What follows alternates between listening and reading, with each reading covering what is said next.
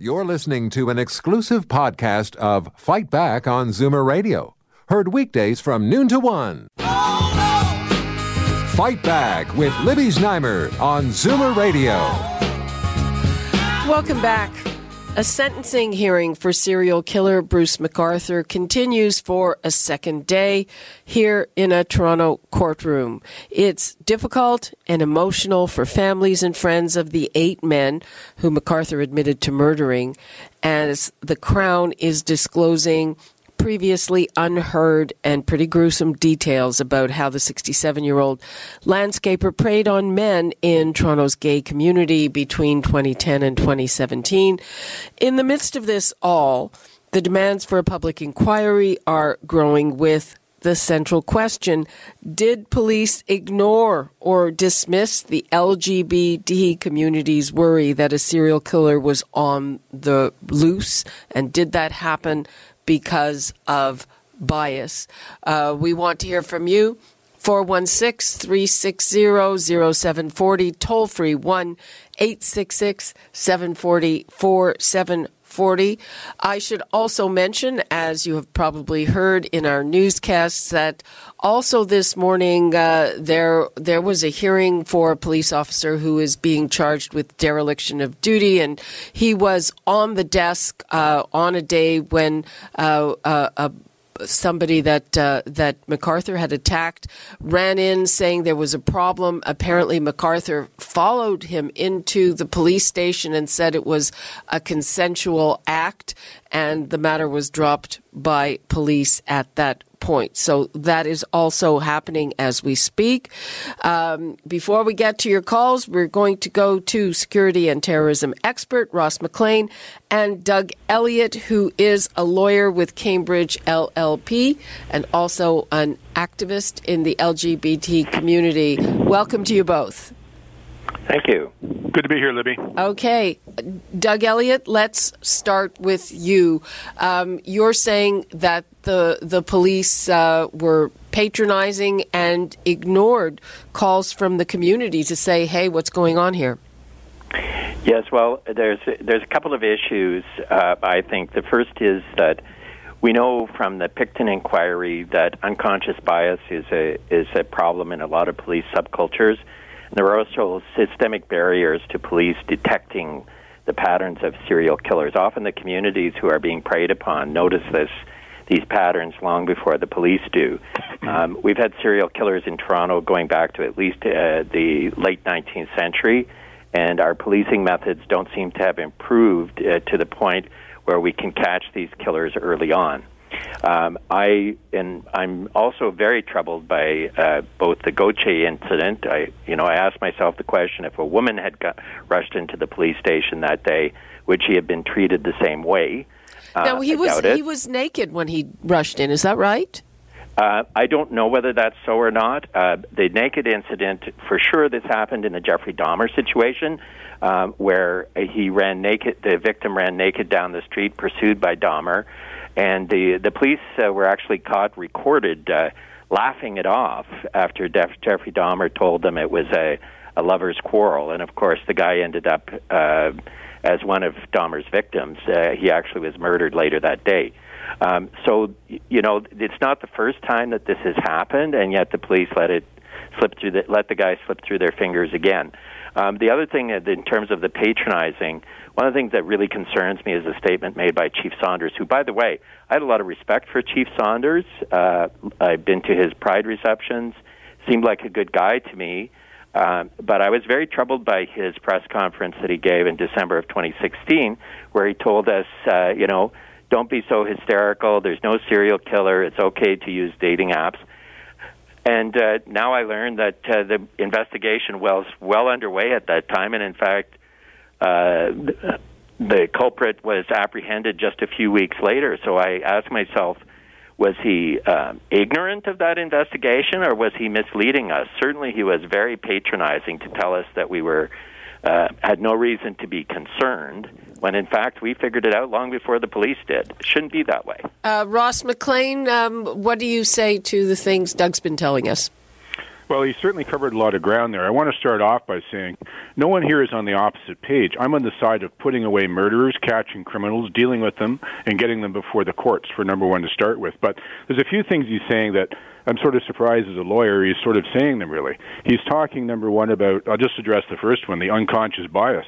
I think if anybody does any research into that, a lot of that has been completely debunked as being phony uh, psychology, uh, for one. So that's not a great hat to uh, uh, hook to hang your hat on. Uh, the the techniques have improved incredibly since the the 19th century with serial killers, and part of what solved this problem was the DNA and the forensics is what helped put this man away and also get him to eight first degree murder pleas. And you know, in terms of what the chief had said when he uh, talked at that conference, I I think I don't think he was giving exact quotes. I don't think the chief was cavalier about this, uh, but I know uh, I've talked to some of the detectives there. They they could not say that it was a serial killer at that time. Police can't work on hunches.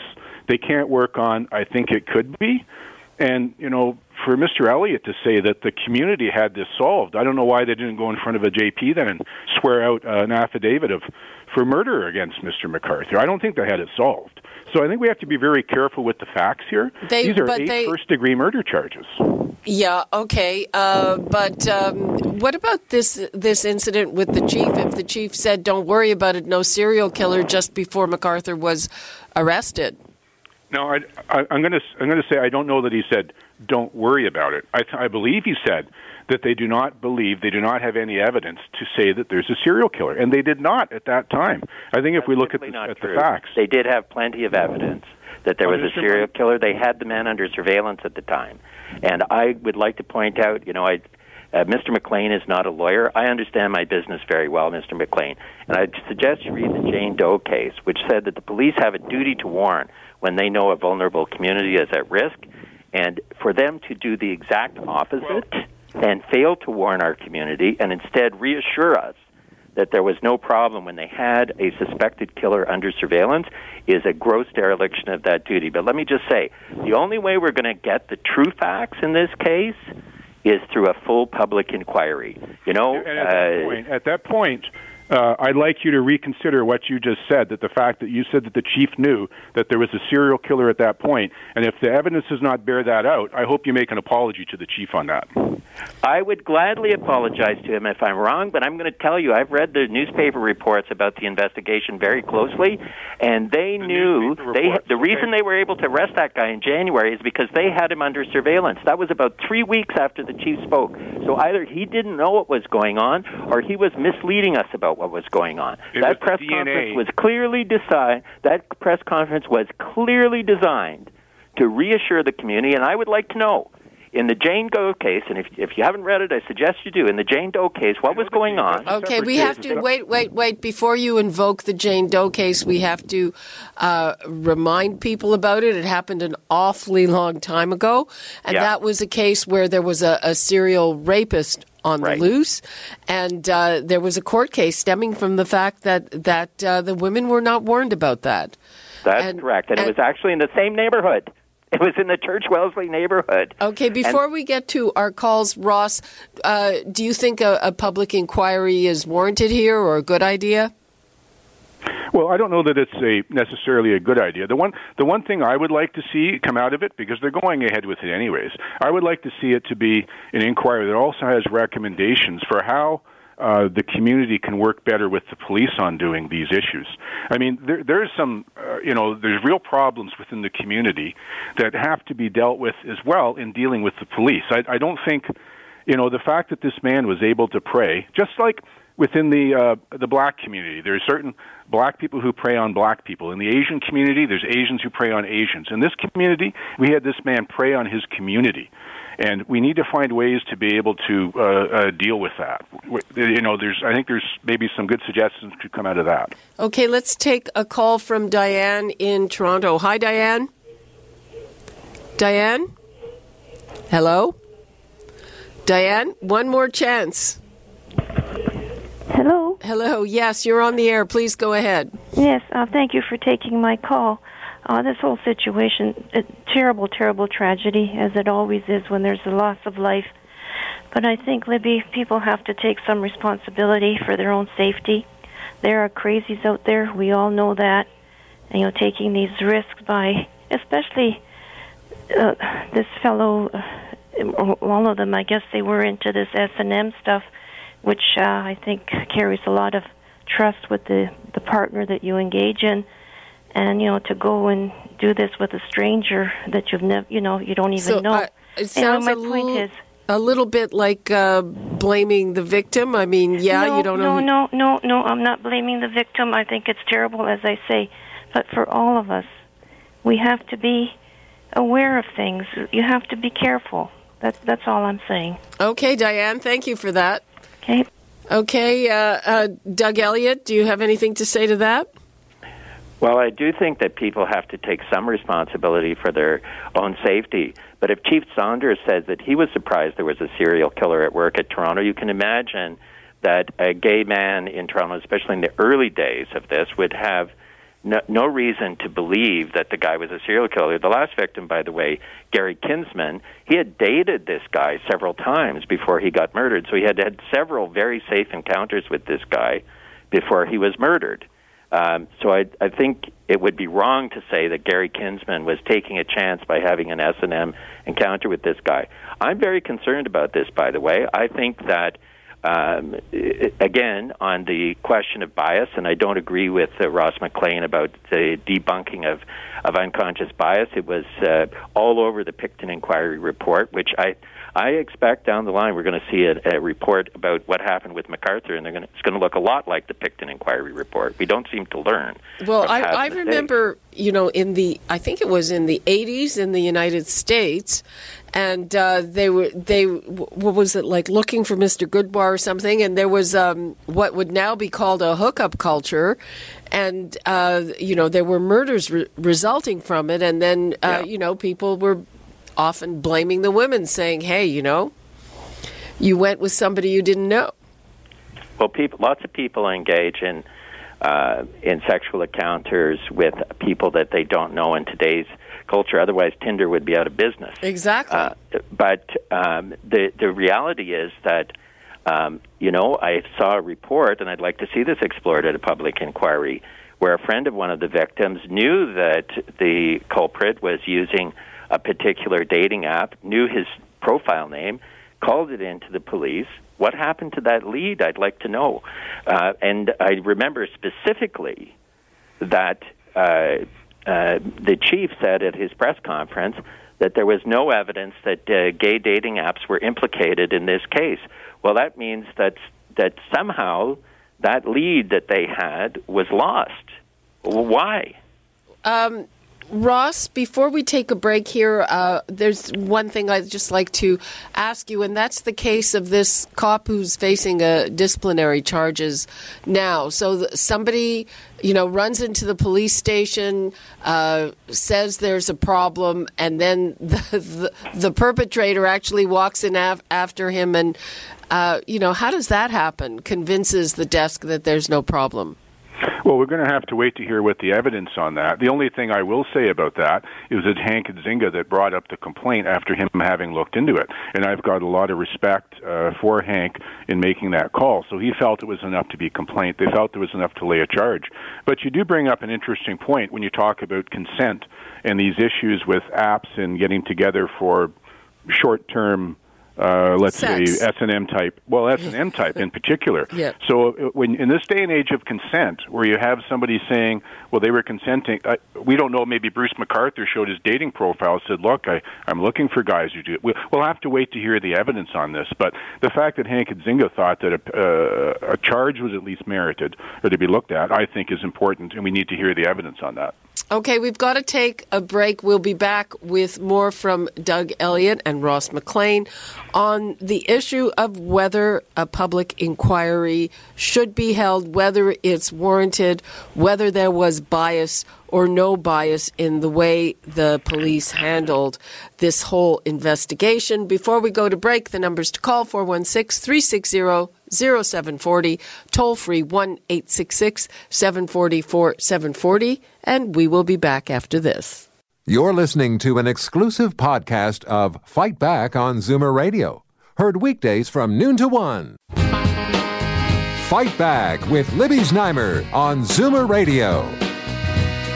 Welcome back. We are talking about Bruce McArthur, the serial killer, and uh, whether there needs to be an inquiry into the investigation because uh, the gay community was saying for a long time there was a serial killer on the loose, and it did not resonate with the police.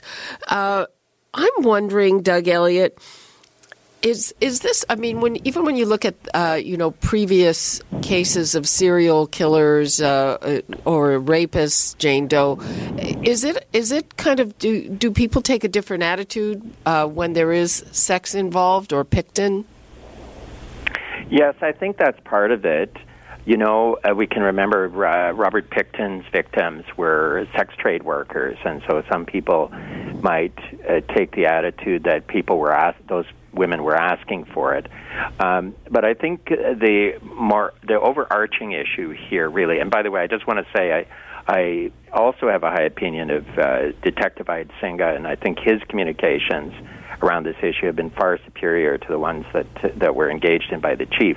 But I think the real issue here is that when you have uh, serial killers, what we know from the past, especially organized serial killers as opposed to the disorganized one, they there are patterns that can be detected if you're looking for them.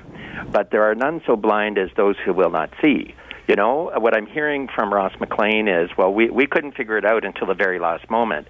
Well, the you know going back when to the Ted Bundy murders, um, no one thought those young women were asking for it just by going to college and university, but the pattern. Uh, they, they realized that there were patterns there that they could have detected, and that's what led to the setting up of the uh, profiling. What we had here in Toronto is that with the missing police, missing persons, they were treated as missing persons, not homicide victims, because this guy was smart enough to realize that if he disposed of the bodies with no trace, that's what would happen. And it was balkanized in all the various divisions in Toronto. So, you know, if a guy goes out for a night of fun at a gay bar like Mr. Navaratnam and never turns up again, um, apparently the police were concluding that that's some kind of uh, normal behavior on the part of gay men. Well, we knew differently, as the Crown Attorney acknowledged this week. Uh, do you agree with that, Ross?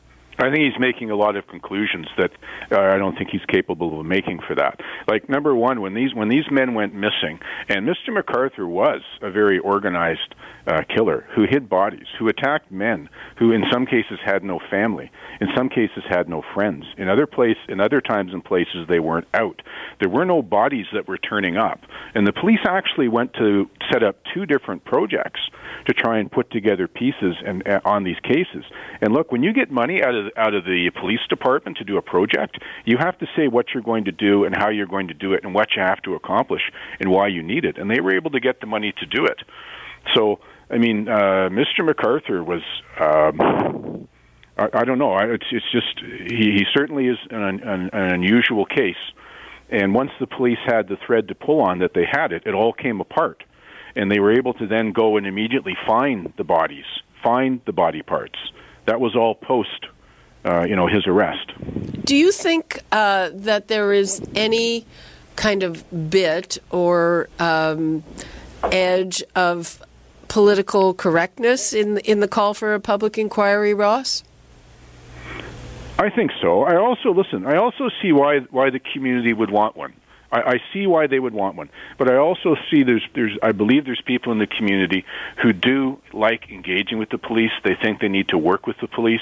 They don't want to be activists with the police. I mean, certainly there's a whole contingent of uh, of gay and lesbian police officers that are interested, and uh, you know these guys who make homicide detectives, they don't they don't shun these things. I talked with one detective. I'm not going to say his name. He's one of the most accomplished. He's now retired homicide detectives, and we were just talking quietly, and we talked about uh, a prostitute that was murdered, a streetwalker who was murdered or something. And I said to him, "What's the deal with doing an investigation of that?" And he says, "I don't care who the person is or what their circumstances are. They deserve a complete and full investigation of all the circumstances of their death. And he looked at me with a stone cold look. And that was just me talking man to man to the guy. So I, I don't think you're going to find that people rise to those ranks with being cavalier about not caring about people and doing the job.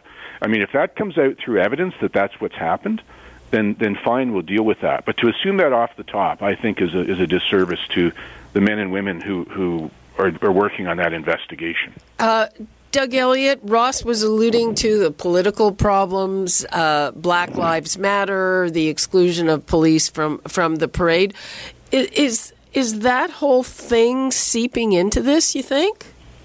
For some people, it is, I'm sure, but uh, Mr. McLean obviously doesn't know me very well because uh, I've been one of the outspoken critics of the exclusion of the Toronto Police Service from the Pride Parade. I, I didn't my say father's, that you were you weren't. I wasn't speaking about you, sir. So don't say that okay, I don't. Well, okay. my, my father was a police officer. My grandfather was a police officer.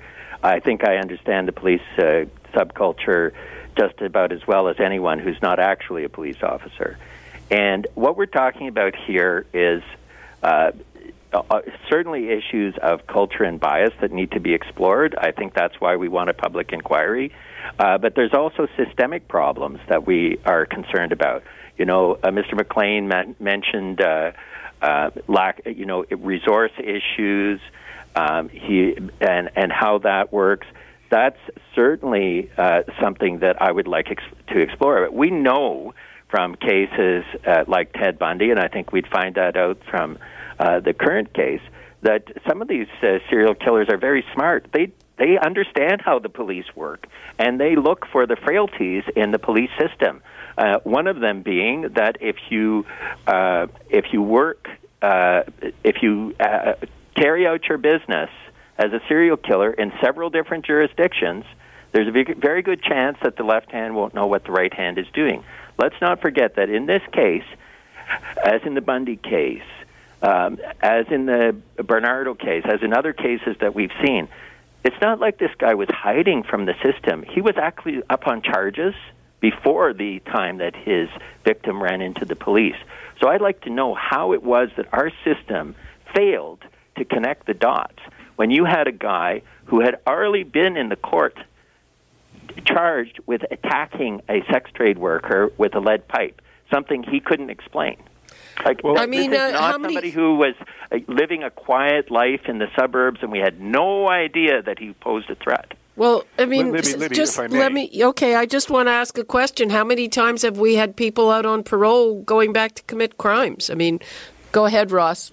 Yeah, well, that's what I was going to say. Right now, there are bank robbers out there who've robbed one or two or three banks. The police haven't caught them yet. Right now, there are murderers out there that have murdered uh, one or two or maybe more times that we that, that the police even know who some of these murders are, but they can't convict them. They can't get the evidence and the witnesses to deal with them in court.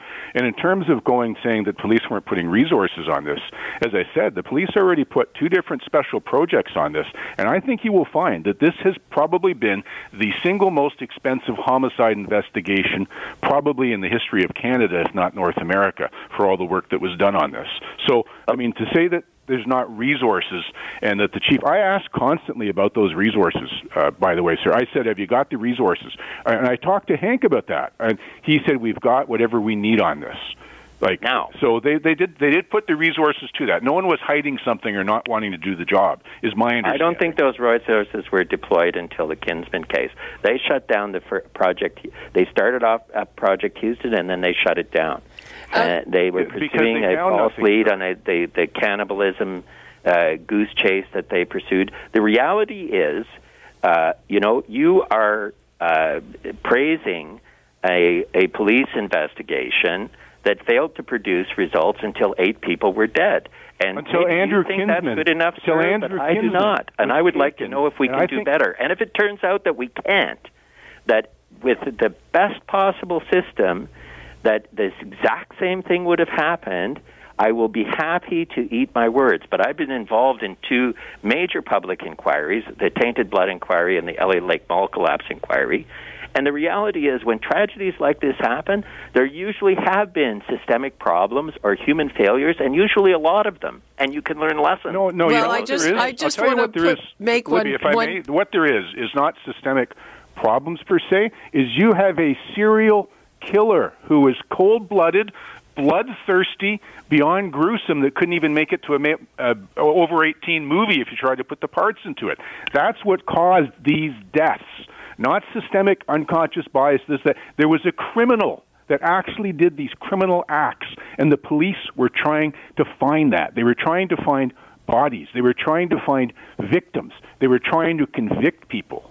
That's, um, what, that's what caused this. Okay. I mean, I just want to point out, um, and uh, I'll let you both respond very quickly, is just, you know, this isn't uh, the only case uh, where uh, police didn't solve things in a timely way. And look at what's happening with Honey and Barry Sherman. Uh, but we basically have to go. So, Doug Elliott, what would you like to leave us with? We need a full public inquiry because only a full public inquiry will tell us whether Ross McLean is right and the police did a fantastic job and couldn't have stopped it, or whether I'm right and there are problems that need to be fixed so this doesn't happen again. And Ross? Well, I, I applaud this, uh, the lawyer for his 2020 hindsight in being able to see through problems that he could have solved this problem before, and he did have it solved before. And I don't know why he didn't come forward if he had it solved before. But listen, let me leave it with this: I feel for these people, the victims that have taken place, for their family and friends that are around that had to hear about these horrific deaths.